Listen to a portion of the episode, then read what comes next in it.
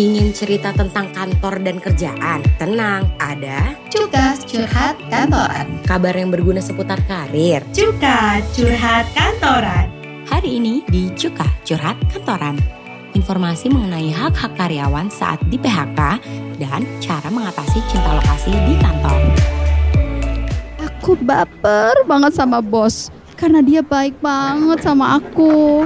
Ini common sih menurut gue ini problem yang mungkin banget terjadi Sekarang ini kan modelnya uh, bos tuh kan deket sama anak buah. Bos tuh Mm-mm. ngebimbing, perhatian. Wajar dong kalau kita baper dong. Apalagi kalau bosnya cute, kece Ganteng. gitu kan. udah udah ganteng orangnya romantis lagi maksudnya kayak kalau ngomong aja tuh sama kita tuh kayak ngemong itu memang bikin baper Bayangin kalau misalnya tiba-tiba baper masuk. WA dari dia, kamu gimana?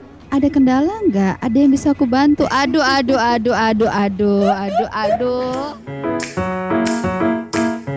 Halo, yeay, selamat datang di Cuka Curhat Kantoran Tempat ngobrol, tempat berbagi cerita, tempat informasi dunia kantoran, kerjaan, karir, profesi, pokoknya semuanya termasuk drama-dramanya. Sama Marlin di sini juga masih bareng sama kamu dan kamu boleh panggil aku juga Yun seperti biasa lah ya. Sama satu lagi partner gua di sini ada Kak Prita. Panggil Prita aja, mau panggil Prita boleh. Kalau Marlin sering kali manggil saya Lulu gitu ya, tapi panggil Prita aja. Nah, bentar, bentar, bentar, Marlin. Saya mesti nutup dulu nih pintu kantor kita nih, biar biar gak berisik gitu orang-orang di luar sana nggak bisa nguping kita. Biar yang nguping kita jauh-jauh aja di kantor ini jangan ya. Soalnya kita ngomongnya satu hal yang memang ini sih ya, bikin bikin kita resah karena banyak banget orang yang lagi ngalamin keresahan ini. Keresahannya apa sih? Kalau saya di PHK terus saya dapat apa? Gitu kan itu Aduh. keresahannya. Ada yang eh, cerita kak saya nggak dapat apa-apa karena perusahaan saya nggak bisa bayar udah nggak punya uang sama sekali. Itu itu saya terus gimana nasibnya? Saya benar-benar uang uang gaji saya udah habis. Sementara saya belum dapat kerja. Ngerasa nggak sih sekarang banyak ya cerita-cerita kayak gitu ya Iya sih ya, emang sih kayak sekarang tuh eh, karena pandemi, terus karena eh, situasinya juga eh, ekonomi juga juga nggak lagi nggak nggak menyenangkan ya. Jadi kondisi ketika eh, perusahaan harus menginformasikan bahwa kita sepertinya harus memberhentikan eh, employee tuh kayak apa ya? Gue ngerasanya tuh kayak ada petir di tengah siang bolong gitu ya kalau dapetin hal kayak gitu ya. Dan eh, sebenarnya kadang-kadang karena udah mengejutkan dan ini bukan suatu hal yang diinginkan kita kadang-kadang jadinya tuh kayak nggak tahu mau ngapain gitu nggak sih? Iya. Nah nih ya lu ya. Gua tuh lagi baca artikel nih. Di artikel ini dikasih taunya kalau BPS Badan Pusat Statistik itu di Februari 2020 dia bilang angka pengangguran itu udah 6,8 juta orang di Indonesia. Tapi kalau keadaan ini nggak membaik sampai tahun 2021 angka, angka penganggurannya itu bisa nambah sampai eh, 5 juta orang di Indonesia. iya gue lihat-lihat ya di media Mm-mm, eh, mm-mm. Bapenas itu bilang bahwa angka pengangguran kita tuh bisa sampai 12,7 juta. Kebayang gak sih 12,7 juta orang di Indonesia Nggak itu pengangguran. Apa yang akan terjadi? Bisa ada dampak sosial, bisa tingkat kriminalitas meningkat, bisa kesehatan semakin memburuk, bisa semakin banyak orang yang stres, akan banyak sekali dampaknya buat kita. Nah, yang paling penting adalah kita menjaga agar kita yang kemudian saat ini sedang resah ya terkena dampak PHK jangan sampailah kita kemudian jadi ikutan stres jadi nggak berdaya. Kita harus tetap bisa berdaya dan harus bisa bangkit lagi. Mindsetnya di situ berarti ya. Gimana caranya kita tetap bisa eh, positif di tengah badai yang ada.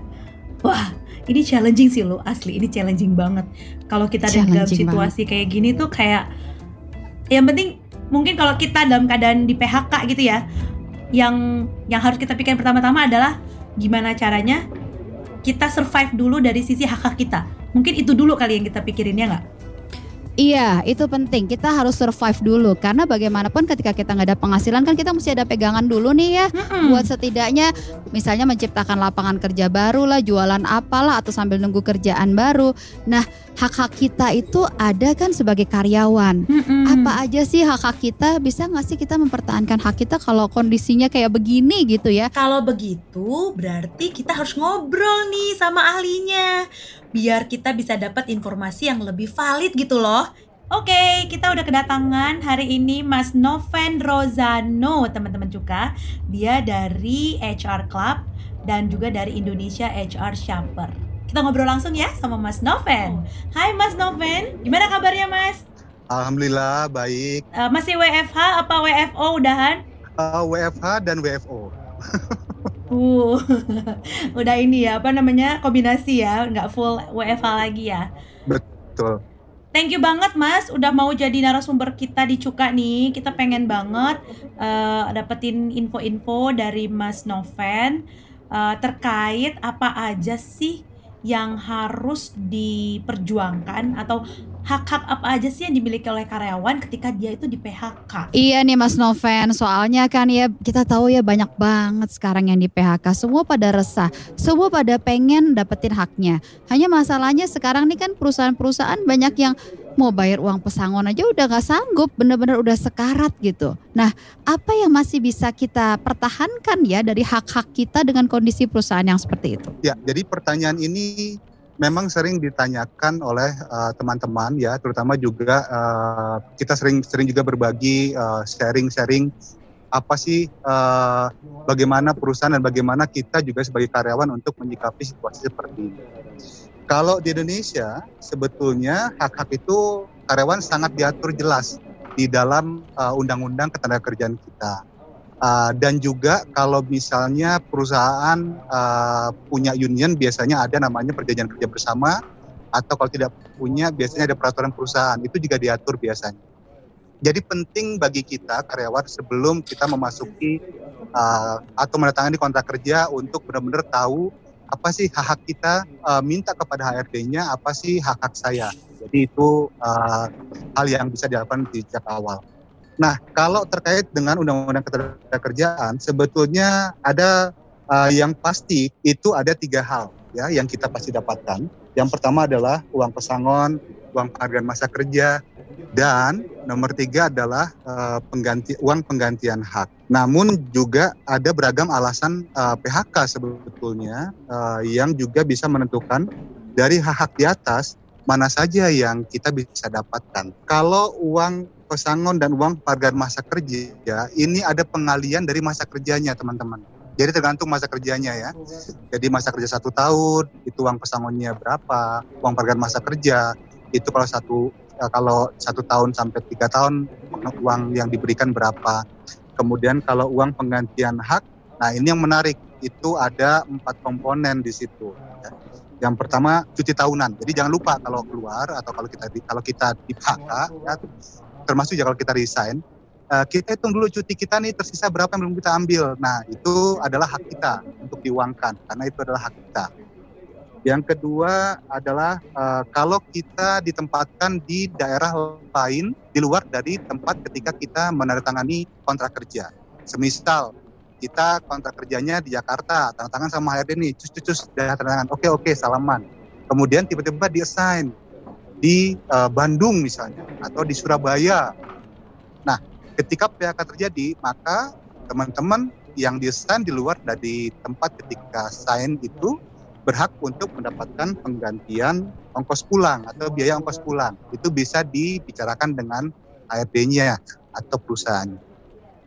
Yang ketiga adalah uh, uang penggantian perumahan atau pengobatan dan perawatan. Kalau ini sudah ditetapkan sebesar 15% dari total uang pesangon atau uang penghargaan masa kerja.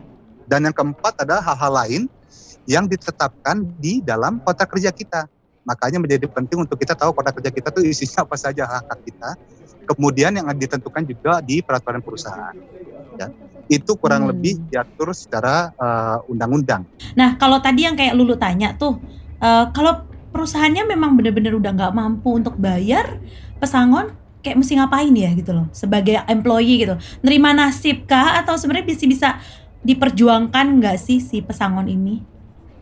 Iya, nah ini yang menarik nih. Memang pada situasi seperti ini sama case-nya seperti ketika THR kemarin ya. Jadi ada di mana Hmm. perusahaan berusaha untuk menunda karena kesulitan secara finansial ya, secara bisnis uh, declining sehingga uh, tetapi hak hak ini tetap mandatory buat karyawan. Mm-mm. Dalam hal seperti ini ada prosesnya, ada prosesnya yang diatur juga secara undang-undang. Yang pertama prosesnya adalah bipartit namanya.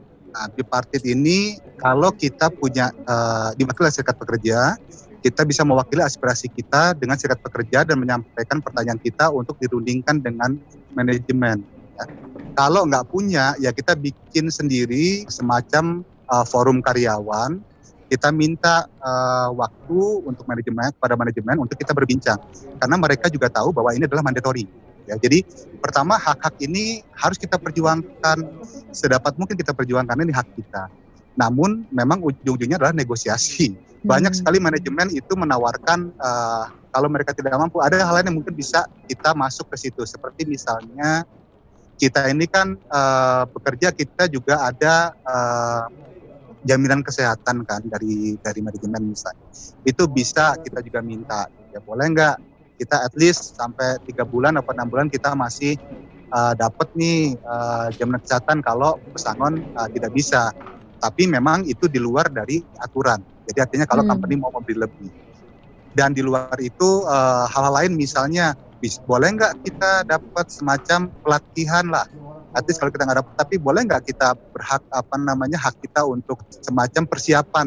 Setelah PHK ini kan kami juga butuh untuk mencari pekerjaan baru misalnya atau kita butuh konseling atau kita butuh uh, semacam uh, konsultasi gitu ya.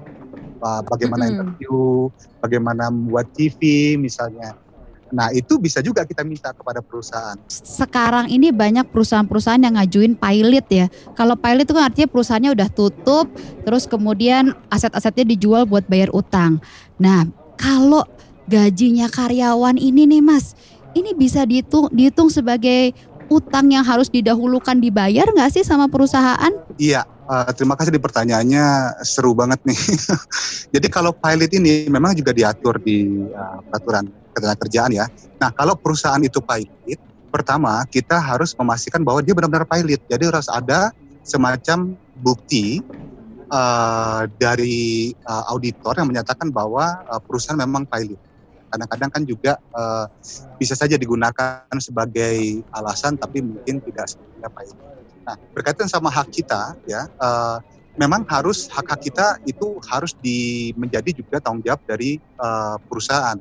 Secara hukum, perusahaan mempunyai eh, tanggung jawab tidak hanya kepada karyawan, tapi juga kepada eh, pihak lain ya, yang dia memiliki utang. Nah, kita tetap bisa masuk ke dalam diskusi itu eh, untuk memastikan bahwa hak hak kita itu menjadi bagian dari poin diskusi perusahaan ketika dia berusaha untuk membayarkan kewajibannya. Saya ingin juga eh, mengingatkan juga bahwa di sinilah ada fungsi pemerintah yang membantu kita dengan kita membayar eh, jaminan kesejahteraan eh, sosial ya dengan eh, kita punya BPJS. Nah itu teman-teman jangan lupa itu juga harus eh, itu juga hak kita dan itu bisa diurus. Jadi tidak hanya hak yang diberikan oleh perusahaan, tapi juga ada hak lain yang sudah ditabungin oleh perusahaan dan kita juga nabung kepada ke negara. Saya pikir begitu ya. Aduh, makasih banget ini Mas Noven ini mencerahkan dan menenangkan kita banget ya teman-teman juga ya. Jadi apa pun kondisinya kamu, kamu di PHK dalam kondisi perusahaan lagi susah, bahkan sampai perusahaan lagi pilot pun hak-hak kamu tetap dilindungi oleh negara, oleh hukum gitu ya. Jadi eh, tetap perjuangkan hak-hak kamu. Sebaiknya sih perjuangannya jangan sendiri ya. Mungkin ajak teman-teman barengan ya biar bisa ada lebih powernya gitu. Dan juga tadi yang paling terakhir tadi pesannya dari Mas Noven tadi kita juga punya hak-hak yang dijamin oleh negara. Ada BPJS ketenaga kerjaan ada jaminan hari tua yang semuanya itu bisa kita klaim balik gitu ya. Seenggaknya untuk pegangan kita sampai kemudian kita bisa dapat penghasilan baru lagi. Iya nih kita mau kasih banget ya buat Mas Noven. Ya ampun ini informasinya lengkap banget. Mudah-mudahan tadi yang kayak kata Lulu Siapa pun yang mendapatkan informasi ini bisa terbekali dengan maksimal Uh, dan kita juga uh, mau bilang thank you banget untuk waktunya ya buat Mas Noven. Mudah-mudahan lain waktu juga mau sharing lagi di Cuka ya, biar kita bisa banyak uh, sharing-sharing yang berguna juga di waktu yang akan datang. Sekali lagi Mas Noven, uh, stay healthy. Sampai ketemu lagi ya. Ya, terima kasih. Sama-sama. Senang bisa bersharing. Bye. Bye. Oke, teman-teman Cuka itu tadi yang udah kita bahas mengenai uh, kondisi PHK, hak-hak apa aja yang kamu bisa perjuangkan. Jadi, ketika di PHK, kita pikirin dulu yang tadi itu ya hak-hak kita, baru kemudian kita fokus untuk mencari pekerjaan baru. Nah, informasi tentang pekerjaan-pekerjaan atau lowongan-lowongan yang ada di masa pandemi ini udah pernah kita bahas juga di edisi perdana atau episode pertama kita di Cuka. Coba didengerin lagi. Kita uh, mesti move on ya, mesti move on. Dengar tadi kan aduh depressing banget ya ngomongin PHK. Sekarang kita ngelemesin ya, kita ngelemesin dengan dengan satu segmen namanya drakor. Tapi drakor kita spesial ya. Yang ini adalah drama kantoran. Drakor yang satu ini percaya deh, pasti bikin lebih deg-degan ya. Ada satu nih ya, email yang udah masuk ke kita ya Yud ya. Ini nih bacain Coba deh kita bacain ya. Tadi dulu di, coba kita kita masuk ke nuansa romantis dulu nih. Soalnya ini soal soal ini nih agak-agak soal hati ya, eh, ya. Oke, begini. Hai Kak Marlin dan Kak Prita. Aku baru banget join di kantorku. Sekitar satu setengah bulan. Dan baper banget sama bos. Karena dia baik banget sama aku. Aku kira dia juga suka sama aku. Tapi ternyata aku baru tahu kemarin kalau dia tuh udah punya calon istri ternyata aku langsung galau, langsung malu banget. Rasanya tuh jadi males gitu ke kantor atau meeting virtual ngelihat mukanya dia yang cute banget sementara udah punya orang. Aduh, sementara kayak salah nggak sih aku punya perasaan kayak gini gitu maunya sih kayak resign aja lah aku nggak tahan deh sama mixed feeling ini gitu tapi kalau aku resign aku cari kerja gimana gitu deh ceritanya Ini common sih. Menurut gue ini problem yang mungkin banget terjadi. Lu pernah ngalamin gak sih sebenarnya kayak gini-gini lu? Eh, gue tuh agak susah cinlok sih. Buat gue jarak itu justru jarak itu justru menantang buat gue. Kalau terlalu deket malah akhirnya bosen. Tapi ada orang-orang loh yang Nggak banyak cinlok. memotivasi kerja ya? Iya banyak yang kerja. Apalagi ya misalnya Yud ya sekarang ini kan modelnya eh, bos tuh kan deket sama anak buah. Bos tuh Mm-mm. sama anak-anak milenial tuh ngebimbing perhatian.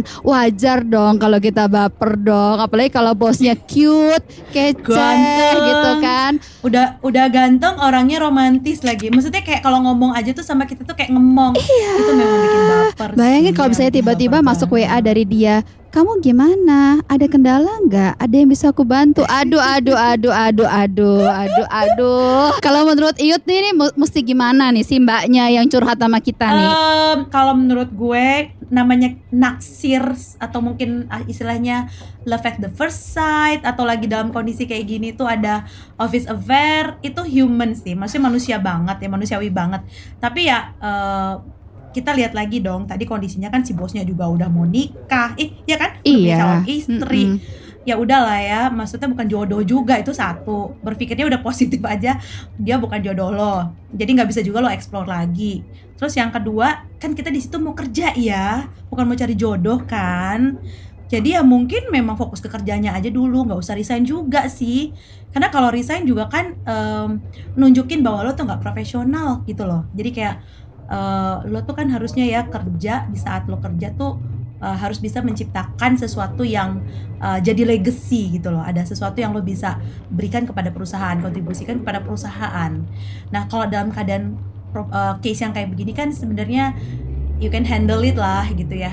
Jadi udah toh nanti juga bisa kok lewatin masa-masa ini nanti lama-lama bisa uh, dilewatin dan cepet-cepet cari inilah cari yang lebih kece lagi atau mungkin yang lebih ganteng lagi di luar sana di luar kantor lah ya kayak Lulu tadi bilang. Mungkin biar lo bisa cepet lupa gitu jadi hati lo juga cepet-cepet eh, terobatin gitu loh lo Ya nggak? Tapi emang ya kalau sekarang kan kita sering lebih sering di kantor dibanding di luar ya. Ketemu sama orang-orang itu aja lama-lama apa ya? Kalau ba- bahasa Jermannya apa? Witing tresno Witing jal- tresno jalanan sokokulino bahasa Jermannya gitu ya. Lama-lamaan jadi jatuh Iya, cinta. iya, iya, Tapi iya. memang ya memang kita ya kalau aku sih ya ngalamin sebaiknya kita harus bisa bedain sih ya antara kerja sama perasaan gitu ya. Hmm, Eh, hmm, kalau misalnya kita punya perasaan dengan seseorang di kantor, kita hitung-hitung dulu ya, kira-kira nih orang sama nggak ya perasaannya sama kita gitu ya. Apalagi Hmm. apalagi kalau bos itu kita mesti hati-hati banget gitu ya, karena ini kan Iya. menyangkut dunia profesional. Kita pasti nggak pengen dong dinilai sebagai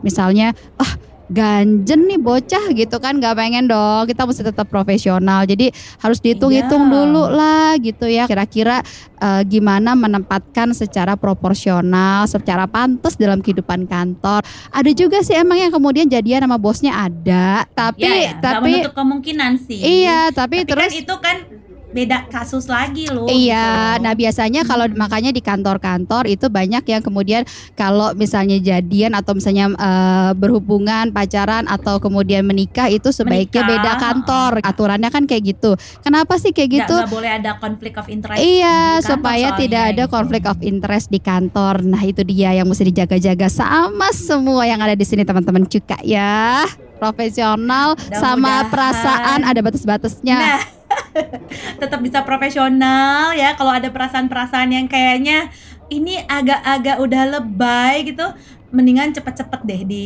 apa ya, dipikirin bahwa ini eh, kayak tadi kata Lulu ini akan eh, berakibat apa gitu loh. Ter- terutama kalau tujuan lo dari awal memang mau kerja, ya udah mungkin fokus aja ke kerjaannya dulu gitu. Lagi pula ya, lebih baik mengakhiri dan memulai yang baru daripada memenjarakan diri dengan harapan-harapan yang semu. Mengakhiri memang sulit, tapi setelah dijalani nanti akan sadar itu adalah keputusan terbaik yang diambil. Nah, jadi udah dapet ya tips-tips dari drama kamu.